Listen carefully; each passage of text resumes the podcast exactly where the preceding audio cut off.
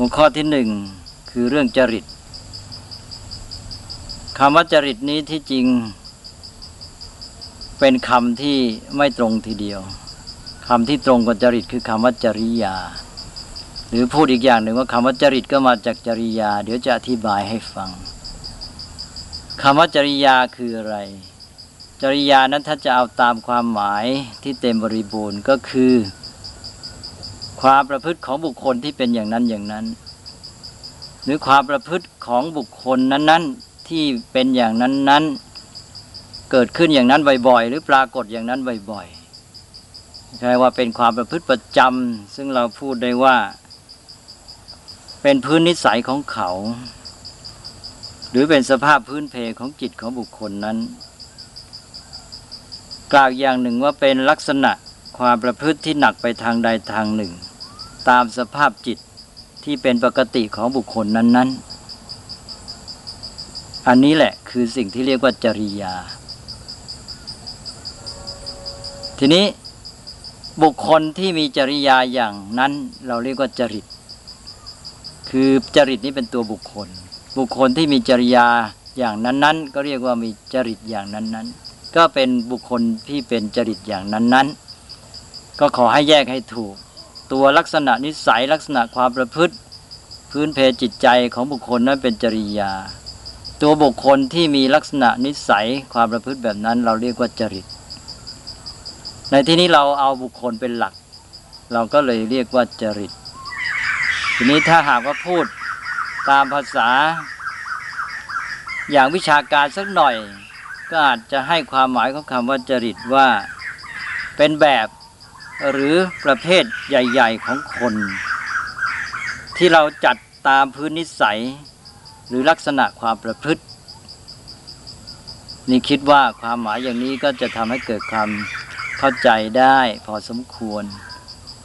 เมื่อเราเข้าใจความหมายของจริยาและจริตแล้วทีนี้ก็มาดูว่า เราจัดแบ่งประเภทคน ตามลักษณะนิสัยหรือแบบความประพฤติอย่างนี้ เป็นกี่แบบ ท่านก็จัดไว้เป็นแบบใหญ่ๆได้หกแบบ เรียกว่าจริตหกได้แก่หนึ่งราคะจริตสองโทสะจริตสามโมหจริตสี่ศรัทธาจริตห้าพุทธิจริต แล้วก็หกวิตกจริต ฟังดูชื่อนี้อาตมาก็เข้าใจว่า คงจะได้มองเห็นความหมายกันบ้างแล้ว เพราะว่าศัพท์เหล่านี้มีใช้ในภาษาไทยอยู่ไม่น้อย เป็นศัพท์ที่อาจจะค่อนข้างง่าย ราคะจริตก็คือคนที่มีพื้นนิสัยหนักไปทางราคะ แต่ราคะในที่นี้ไม่จำเป็นต้องเหมือนในภาษาไทยคำว่าราคะนั้นหมายความว่าชอบติดอกติดใจอะไรง่าย ๆ คือพูดง่าย ๆ ก็คือราคะจริตก็คนที่มีลักษณะนิสัยแบบรักสวยรักงาม มักจะติดใจในอะไรง่ายๆสองโทสจริตก็คือคนที่มีลักษณะนิสัย หรือพื้นเพจิตใจที่ใจร้อนหงุดหงิด เป็นคนชอบรวดเร็วรุนแรง แล้วก็สามโมหจริตก็คือคนที่มีลักษณะนิสัยแบบ ค่อนข้างโง่เขลา เป็นคนเหงาซึม ขี้งงหรืองมงาย แล้วก็สี่ศรัทธาจริตก็คือคนที่มีลักษณะที่น้อมใจเลื่อมใส เชื่อง่ายหรือทราบซึ้งใจง่าย ๆ ต่อไปห้าก็พุทธิจริตคำว่าพุทธินี้ก็แสดงถึงปัญญา ก็คนที่มีลักษณะ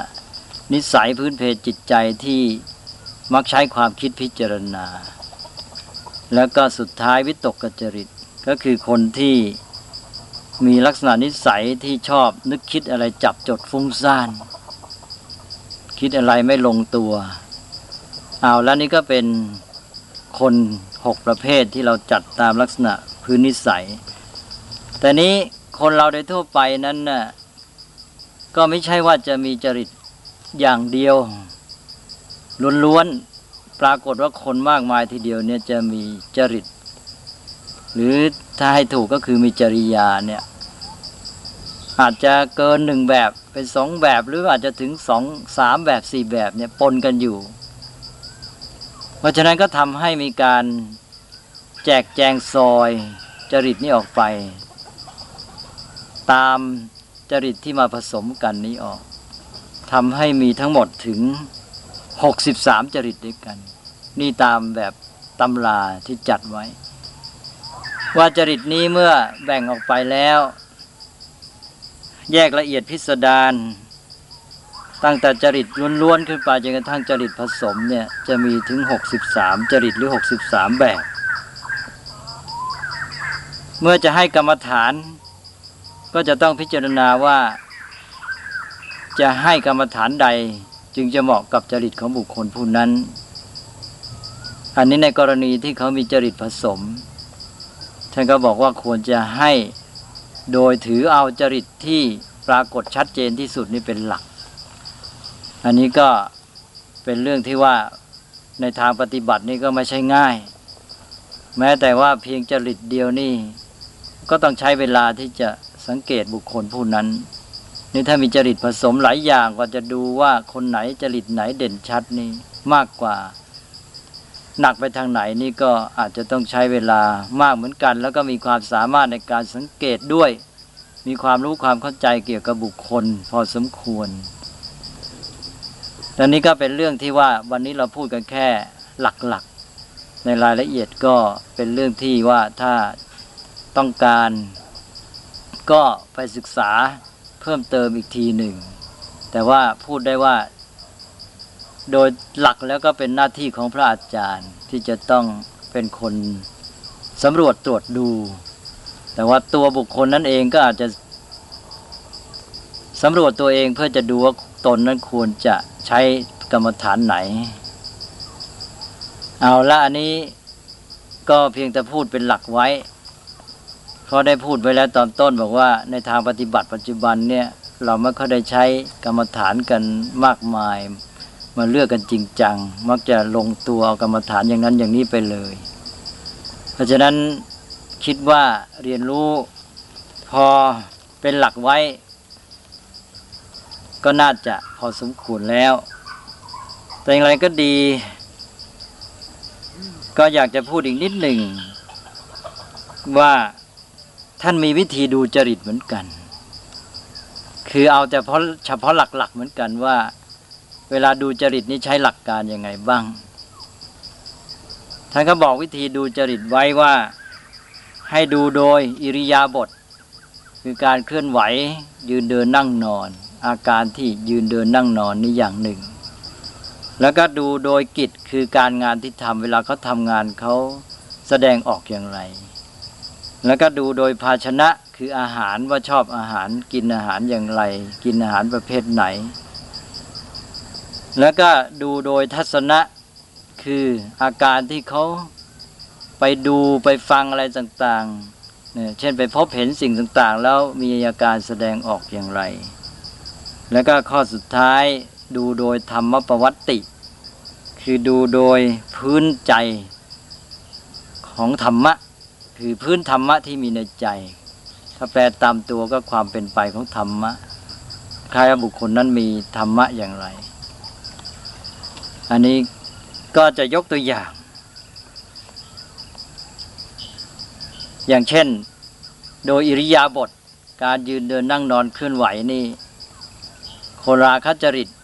ก็จะมีลักษณะเช่นเวลาเดิน ก็อาจจะเดินชดช้อยค่อยขยับไป เดินอาจจะลีลาสวยงาม นุ่มนวล แต่ถ้าเป็นคนโทสะจริต ก็จะมีอาการเคลื่อนไหว เช่นเดินพรวดพลาดผุนผัน อย่างนี้เป็นต้น หรือดูโดยกิจคือการงานที่เขาทำโคราคจริตก็ทำงานช้าๆทำให้เรียบร้อยทำให้สวยงาม จัดอะไรต่างๆ ให้รูเรียบ แล้วก็สะอาดหมดจด แต่ว่าคนที่โทสะจริต ก็จะทำงานแบบรวดราวดเร็ว แล้วก็ทำเสียงดังโครมครามอันนี้อย่างยกตัวอย่างเช่นกวาดบ้านอย่างเงี้ยเราจะสังเกตได้คนราคจริตนี่จะค่อยๆทำทำโดยระมัดระวังมากกว่าคนที่โทสะจริต ซึ่งจะทำพรวดพลาดพรวดพลาดรวดเร็ว แล้วเสียงดังโครมครามอย่างที่ว่า อย่างโดยโภชนะอาหารที่รับประทาน คนที่เป็นราคะจริตก็จะมีลักษณะที่มักจะชอบอาหารรสละมุนละไม เจอของถูกปากอย่างเดียวก็พอใจมาก พอใจติดอยู่กับอาหารที่ชอบอันนั้นแหละ อย่างเดียวพอเลยแต่ถ้าเป็นคนโทสจริตนี่ มักจะชอบอาหารที่มีรสแรงสู้ซ่า ถ้าเกิดว่าอาหารได้มานั้นหลายอย่าง แต่เจอที่ไม่ถูกปากอย่างเดียวก็ ไม่พอใจ คือคนราคะจริตนี่จะไปดูส่วนที่ติดใจ เจอของติดใจก็พอใจ แต่คนโทสะจริตไม่ดูส่วนที่น่าพอใจ กลับไปดูไปกระทบส่วนที่ไม่น่าพอใจ อันนี้ก็เป็นลักษณะที่ต่างกัน หรือโดยทัศนะเวลาไปพบเห็นดูอะไรต่าง ๆ นี้คนราคะจริตไปเจออะไรนิดเดียวที่ดีที่พอใจชอบ ก็จะติดใจอยู่นั่นแหละ ดูแล้วดูอีก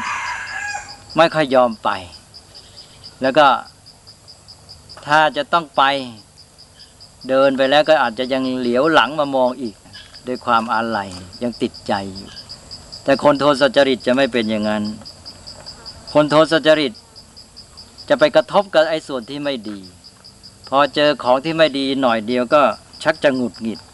ไม่พอใจ แต่นี้พอผ่านไปแล้วก็ผ่านไปเลย ไม่ติดใจอีกอันนี้โดยธรรมประวัติ คือพื้นในทางธรรมะ โคราคจริตแต่ว่าก็มีนิสัยจิตใจโน้มไปทางมีมายา มีมานะถือตัวไม่สันโดษ